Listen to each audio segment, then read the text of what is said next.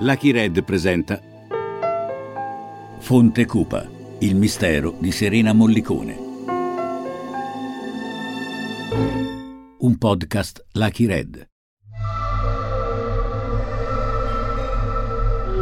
Secondo episodio. Serena.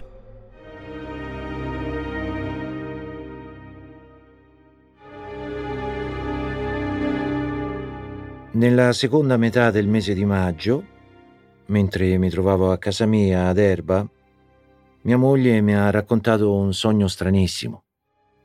Mi disse che aveva sognato nostra nipote, Serena Mollicone, che era immersa nel liquame. La cosa le parve molto strana e, e ricordo che mia moglie chiese anche a una signora di nostra conoscenza qual era il significato del sogno e questa le disse che non era una cosa buona.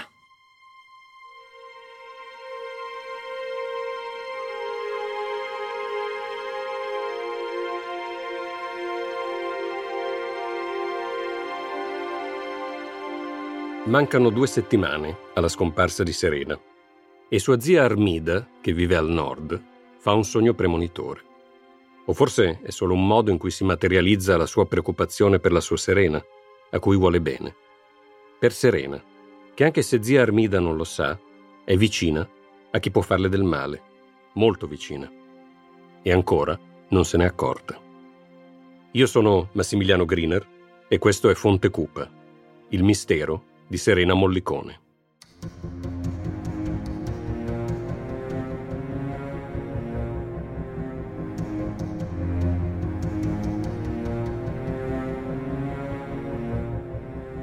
Il ritrovamento del corpo senza vita di Serena nel bosco di Fontecupa fa enorme scalpore, e non solo in ciociaria.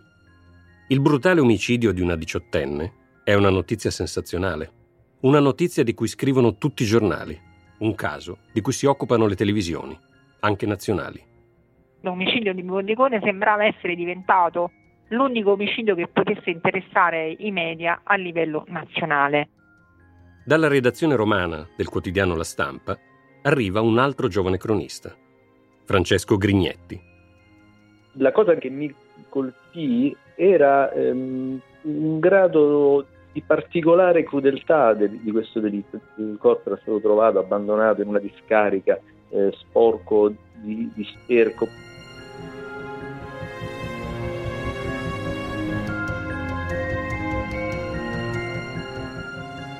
Una discarica, sporca di sterco, come nel sogno della zia di Serena. A questo assomiglia il bosco di Fontecupa. Una discarica di vecchi televisori, di quelli con il tubo catodico. Ce ne sono almeno cinque. E poi c'è un grosso contenitore di alluminio, di quelli montati sotto i cassoni dei camion, per stipare gli attrezzi. È stato spostato da poco e messo davanti al corpo di Serena. A pochi metri si vede l'impronta della terra schiacciata nel punto in cui era stato appoggiato da chissà quanto tempo e Serena è lì, supina, riparata dalla coperta di fronde intrecciate.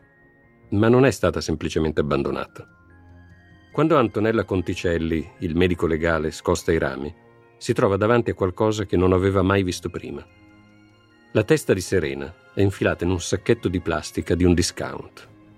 Quando il medico rimuove il sacchetto, scopre che il volto di Serena è stato completamente imbavagliato con cinque giri di nastro adesivo grosso.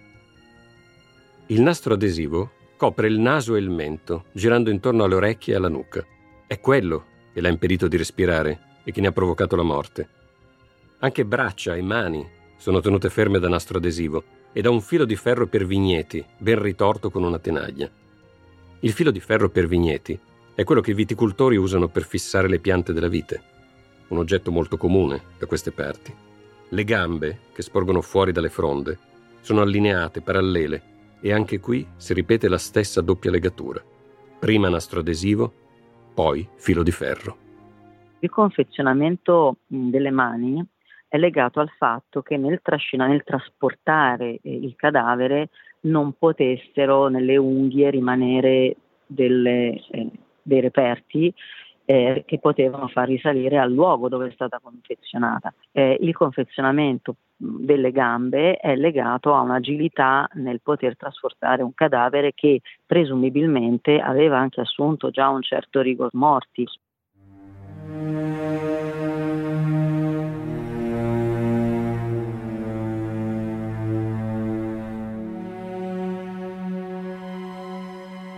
Sono legature fatte con precisione, in modo metodico. Il filo da vigneto è stato ritorto con una tenaglia, giro dopo giro, e il nastro adesivo è stato avvolto con cura maniacale, sovrapponendo ogni giro in modo quasi perfetto sul precedente. Un lavoro che ha richiesto tempo in un luogo discreto, che sicuramente non è il bosco di Fontecup, perché il nastro adesivo non ha trattenuto tracce né di erba né di terriccio. L'opera di qualcuno che ha saputo conservare tutta la freddezza necessaria e che poi ha lasciato nel bosco i rimasugli del suo lavoro. E non è ancora tutto.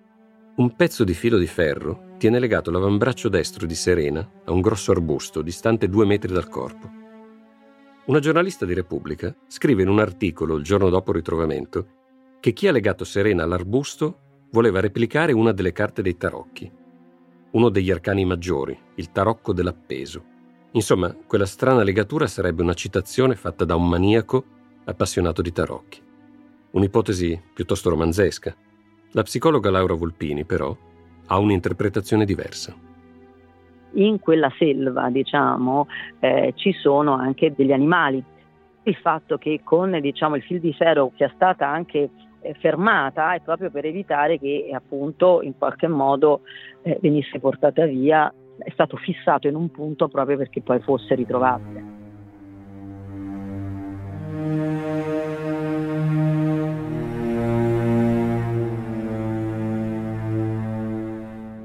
Far ritrovare il cadavere, anche se in quel luogo così squallido e desolato, significa dare ai familiari la possibilità di poter piangere su una tomba. E questo, si pensa nell'immediatezza, potrebbe essere la ragione di quelle legature. Per molti anni, essendo dei profani, quindi persone non esperte di medicina legale, io anche Guglielmo, ma anche i miei colleghi, abbiamo tutti creduto che quella forma di confezionamento, è bruttissimo questa parola, ma forse rende bene l'idea, fosse stata fatta per una forma di pietà nei confronti di questa ragazza.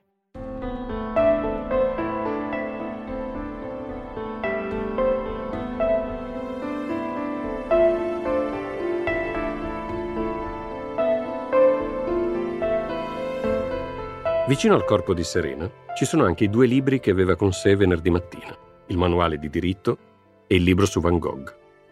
Tra le pagine del saggio c'è il ticket dell'orto panoramica. Mancano però diverse cose. Manca la borsa con le frange di perline. Non si trovano gli orecchini, l'orologio, le chiavi di casa. Manca soprattutto il cellulare, il suo vecchio Ericsson tenuto insieme da un elastico. Quel cellulare che Guglielmo, il fidanzato Michele e gli amici di Serena non avevano smesso di chiamare per ore, nel tentativo sempre più disperato di contattarla.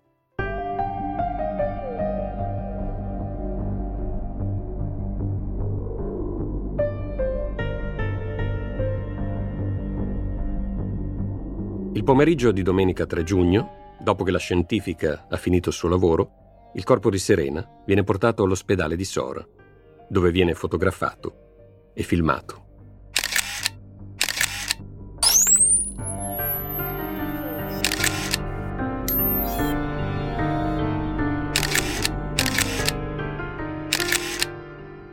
Soltanto lunedì 4 la dottoressa Conticelli procede nell'autopsia. All'altezza del sopracciglio sinistro, il medico legale rinviene una ferita. Serena è stata colpita alla testa e questo le ha provocato un trauma cranico. Ma non è stato il trauma cranico a ucciderla. A ucciderla è stata l'asfissia provocata dal nastro adesivo che l'ha tappato naso e bocca, impedendole di respirare. Ora si tratta di determinare con quanta più precisione possibile l'ora della morte, un aspetto fondamentale per trovare il responsabile del delitto. Si potrebbero esaminare le larve delle mosche che sono già comparse intorno alle orbite degli occhi. Il loro stadio di crescita dice con precisione da quanto tempo si sono insediate. Questo però non viene fatto. Si potrebbe allora misurare almeno la temperatura del cadavere, un metodo elementare ma sempre valido, per circoscrivere almeno un range delimitato di ore. La dottoressa Conticelli, però, non prende neanche la temperatura del cadavere. non sarebbe servito a niente, spiegherà molti anni dopo, quando le chiederanno le ragioni di questa negligenza. Tutto le faceva pensare che il corpo di Serena si trovasse nel bosco di Fontecupa da più di 24 ore dal momento del ritrovamento e quindi, dice, ormai doveva avere su per giù la stessa temperatura dell'ambiente. Perciò, perché misurarla? La dottoressa era convinta che non sarebbe servito a niente.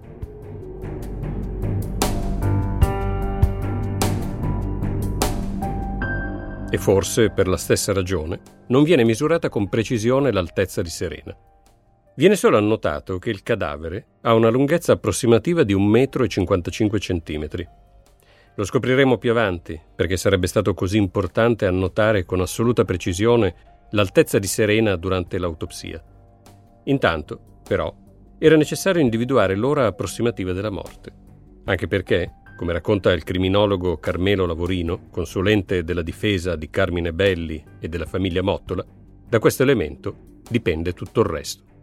Se Serena fosse entrata in contatto di reciprocità letale, cioè il momento dell'aggancio con l'assassino, se fosse stato alle dieci e mezza di mattina, ci dava un certo tipo di scenario e anche la zona. Se fosse stato a mezzogiorno ce ne stava un altro.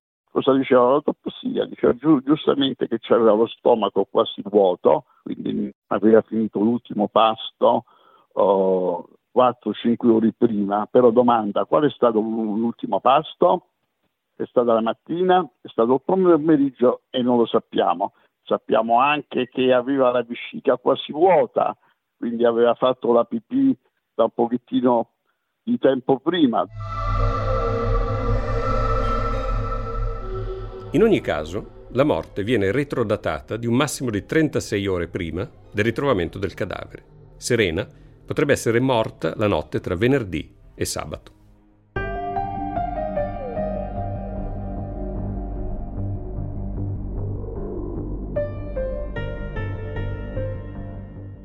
Intanto, alla dottoressa Conticelli resta una sola domanda. Una domanda che purtroppo bisogna sempre farsi in questi casi. Serena ha subito un'aggressione sessuale? La dottoressa Conticelli lo esclude. Non trova tracce di sperma né nella vagina, né nell'ano, né nella bocca, né ferite o lacerazioni riferibili a una violenza carnale.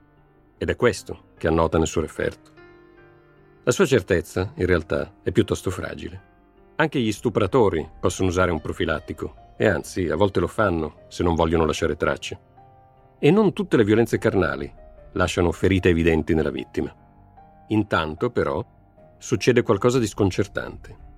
Ai giornalisti viene detto esattamente l'opposto di quello che sta emergendo nella sala autoptica. E i giornalisti subito lo divulgano. Violentata con crudeltà, soffocata e poi cosparsa di sterco forse per depistare le indagini come macabro segno di disprezzo, oppure perché costretta a seguire l'aguzzino in una stalla. È quanto emerge dall'autopsia sul cadavere di Serena Mollicone. La notizia della violenza sessuale o presunta tale ci viene data proprio da, dagli ambienti investigativi dell'epoca e ci dissero che praticamente la ragazza era stata sottoposta a violenza sessuale, che era stata sodomizzata, ma addirittura che soffriva di una malattia epidermica molto grave che era una dermatite purulenta. Sono tutte notizie false che influenzano e distorcono il racconto che i media danno del delitto. Poi con l'autopsia e le prime informazioni che emergono ci viene riferito che sì, effettivamente Serena potrebbe aver avuto un rapporto sessuale anale ma non era legato a una violenza sessuale, ma a un normalissimo rapporto fatto con il proprio partner, sicuramente nelle ore antecedenti la morte. E questo però poi è stato diciamo, spiegato nel corso delle settimane perché noi per giorni abbiamo portato avanti la pista della violenza sessuale che io credo ci sia stata propinata artatamente.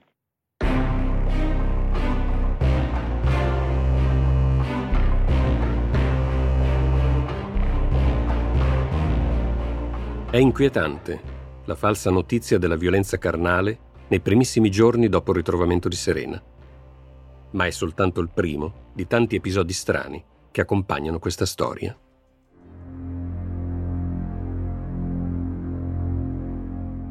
La sera di venerdì 8 giugno è la sera della veglia funebre. L'indomani si terrà il funerale di Serena, a cui si prepara a partecipare tutta Arci. La bara bianca di Serena è già arrivata in chiesa, la cattedrale dei Santi Pietro e Paolo. Ovunque ci sono vasi di ortensie, di gladioli, di margherite. Ai lati della chiesa settecentesca sono state affisse due gigantografie di Serena sorridente. Lungo il corso del paese sono apparsi dei grossi striscioni che invocano la pena di morte per l'autore del delitto. Qualcuno ha provato a staccarli, ma subito i ragazzi di Arce gli si sono avventati contro per impedirlo. Lo vorrebbero tra le loro mani l'assassino, per fargli fare la fine che merita.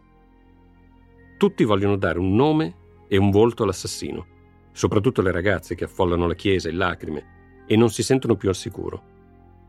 La sensazione è che ci sia un mostro in libertà vicino a loro, magari una persona che conoscono, pronto a colpire ancora.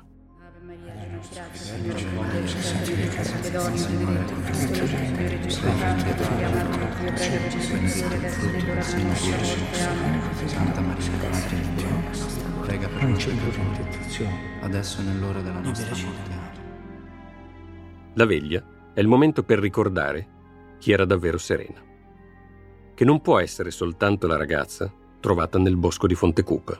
Serena era una ragazza molto allegra, molto cordiale, socievole. Io spesso l'andavo a prendere con il mio motorino, anche se abitavamo molto vicine, però l'ebbrezza di stare su un motorino facevamo il giro del, della piazza del paese anche cantando a squarciagola perché eh, Serena era patita del Blink 182 e noi spesso quando eh, stavamo sul motorino la cantavamo per scaricare un po' le, l'emozione del momento.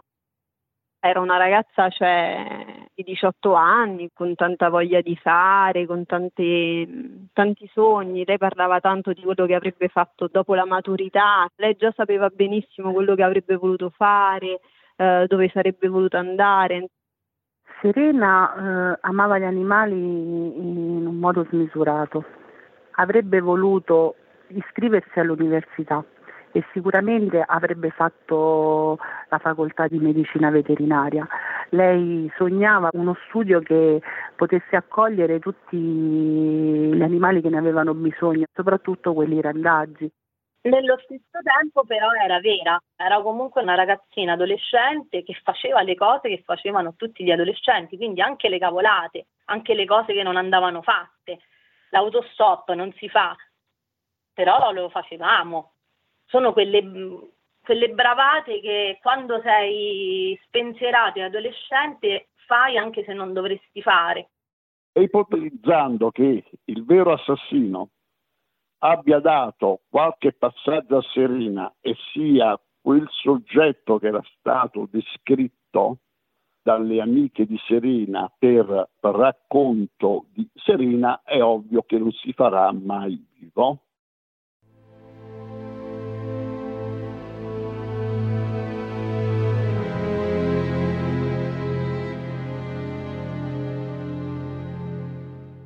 Il pomeriggio della veglia, i carabinieri chiedono ai familiari di Serena di cercare meglio tra le cose della ragazza, perché gli effetti personali di Serena, come il cellulare, ancora non si sa che fine abbiano fatto. Papa Guglielmo ha già cercato ovunque, ha aperto ogni anta, ogni cassetto, sollevato ogni cuscino. Niente, non ha trovato niente. E sì che la casa, nel centro della vecchia Arce, è davvero piccola. Un salottino, una piccola cucina, il bagno e due stanze. In quella con il letto matrimoniale dormiva Serena, nell'altra, dal letto singolo, Guglielmo. Una casa piccola, ma allegra e sempre rumorosa, anzi, la più rumorosa, con i tre cani randaggi salvati da Serena, le gabbie con gli uccellini, le tante risate. C'erano già state delle perquisizioni nelle ore successive al ritrovamento del cadavere e da queste perquisizioni non è emerso nulla. Non hanno trovato niente neanche i carabinieri, che sono entrati di nascosto quando non c'era nessuno, per nascondere delle cimici, sperando di captare qualche discorso compromettente dei familiari di Serena. Perché in quelle prime ore i sospettati principali sono proprio loro, i familiari di Serena. Tanto per dare un contributo, tanto per fare qualcosa in quella notte terribile di veglia, prima del funerale, zio Antonio decide di provare lui stesso a frugare tra le cose della nipote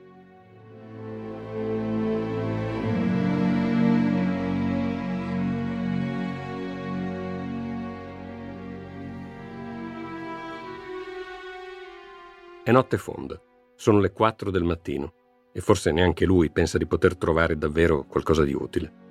E invece, inaspettatamente, il cellulare di Serena salta fuori adesso.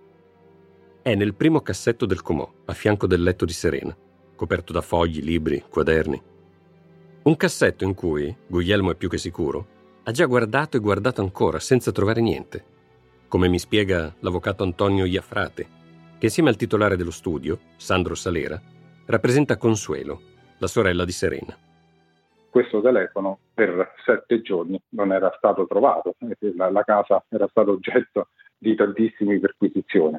Guglielmo consegna subito il cellulare ai carabinieri e poi va in chiesa per prendere parte alla veglia, dove sono in attesa i giornalisti della carta stampata e le telecamere delle emittenti nazionali e locali. E qui, la barba lunga di giorni, i capelli trasandati, prende il posto su una panca e piange. La bara bianca di Serena è già davanti all'altare.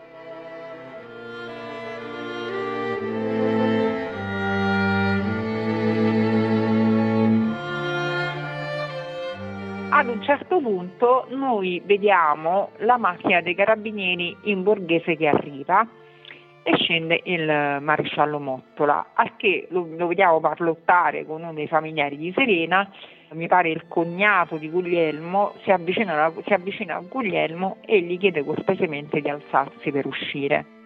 Guglielmo, fuori ci sono i carabinieri, ti vogliono un attimo. Quindi vediamo Guglielmo andare via e in quel momento eh, ci fu Pino Scaccia, che era l'inviato dell'epoca, che in diretta disse hanno portato via il papà di Serena Monigone, il maestro Guglielmo.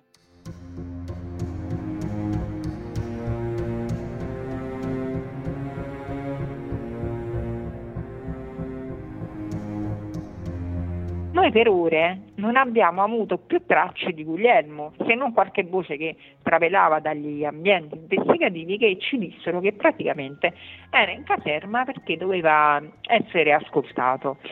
Dopo 4-5 ore da questo episodio, Guglielmo ritorna alla veglia in chiesa e, eh, ed è molto provato, molto addolorato. Veniamo a scoprire, ma dopo, successivamente, che in realtà era stato chiamato in caserma per firmare un verbale. Una vera e propria anomalia. Ma qual è l'anomalia? Che se fosse stato necessario semplicemente eh, sottoscrivere un verbale di ritrovamento del telefono era diciamo, un adempimento eh, che eh, richiedeva al, tutt'al più un, un tempo limitato. Invece, stranamente, Guglielmo in quell'occasione è stato trattenuto per più di tre ore in caserma. Tre ore in caserma, seduto su una seggiola, senza alcuna ragione plausibile, mentre è in corso la veglia. E intanto fuori dalla caserma tutti cominciano a pensare che se i carabinieri lo hanno portato via in un momento così delicato, Guglielmo, una ragione ce la devono pure avere. E una ragione davvero importante. In quel momento tutti abbiamo pensato adesso arrestano Guglielmo Mollicone in quel momento tutti abbiamo pensato che probabilmente dietro la morte di, di Serena potesse esserci la mano di Guglielmo.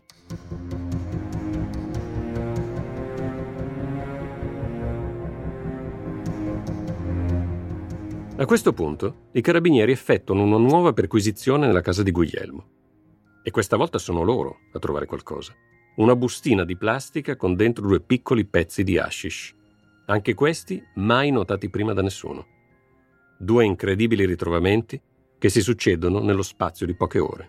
Giorno della veglia, prelevamento di Guglielmo Mollicone dalla chiesa, giorno successivo perquisizione in casa di Guglielmo Mollicone e rinvenimento della sostanza stupefacente.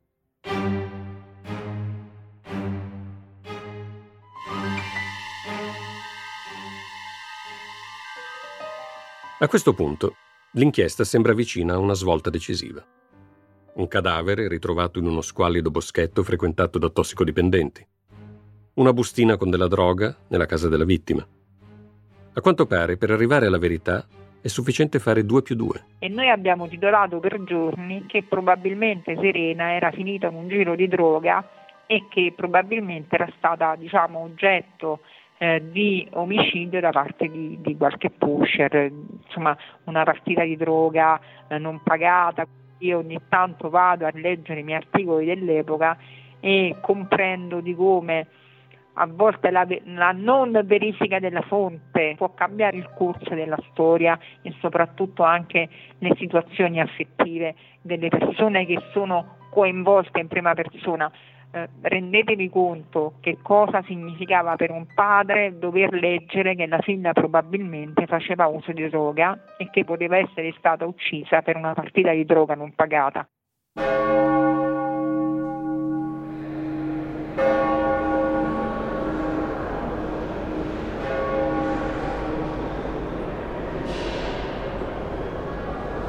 L'egoismo, l'indifferenza, la soddisfazione dei propri istinti, l'affermazione di sé ad ogni costo. Ecco le logiche che prevalgono al giorno d'oggi.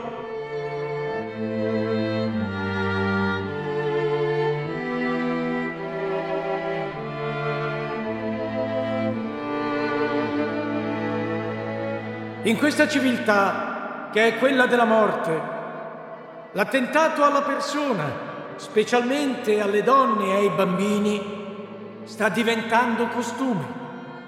Sono le parole pronunciate dal vescovo Luca Brandolini durante il funerale di Serena. Un funerale straziante, come lo sono tutti i funerali degli adolescenti.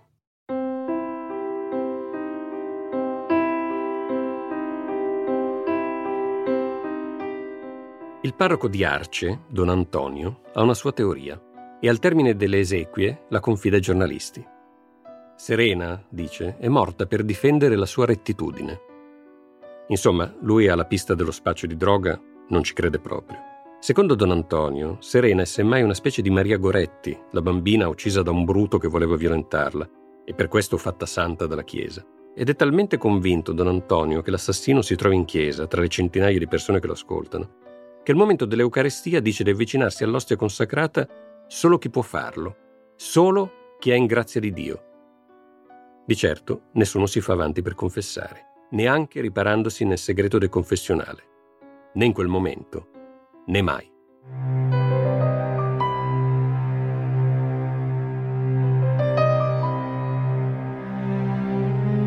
Devono passare due settimane dal funerale di Serena, perché un timido segnale, quasi un messaggio nella bottiglia, faccia finalmente la sua comparsa. Siamo al cimitero di Rocca d'Arce, dove Serena è sepolta. Domenico, il custode, è impegnato nelle pulizie di tutti i giorni, quando nota qualcosa di strano. In una nicchia di servizio aperta, sopra un quadro elettrico della luce, a pochi metri dalla tomba di Serena, c'è un foglietto di carta piegato in due. Solo un vecchio lume di vetro appoggiato sopra impedisce che il vento se lo porti via. Pensando che sia stato dimenticato dai tecnici dell'Enel, Domenico lo apre e si accorge subito che i tecnici della luce non c'entrano niente. Quella che ha tra le mani è una poesia composta per Serena e scritta con una rotonda calligrafia femminile.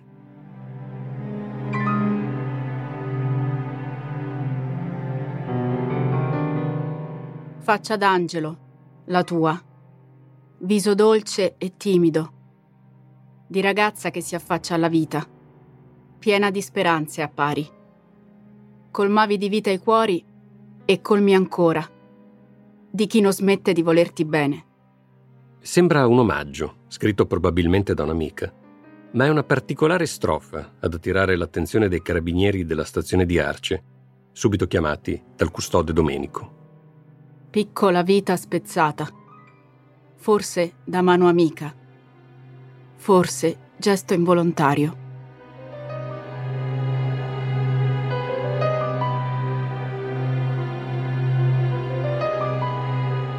Piccola vita spezzata, forse da mano amica, forse gesto involontario.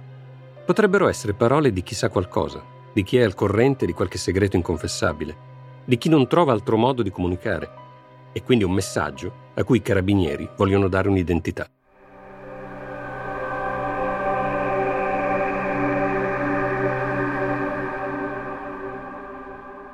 Per i carabinieri non è difficile scoprire che a scrivere la poesia e lasciarla vicino alla tomba di Serena sono state proprio delle amiche di Serena, L'idea era, tra i tanti passaggi che ha chiesto, ho avuto la sfortuna di incontrare quello sbagliato, ecco. Poi probabilmente quelle sono state parole ecco, dettate più eh, a 18 anni magari si, si pensa poco, no? non, si, non, si, ragiona tanto su quello, su quello, che si dice, nel senso che non c'era un, un messaggio subliminale ecco, in quelle parole. E forse è così.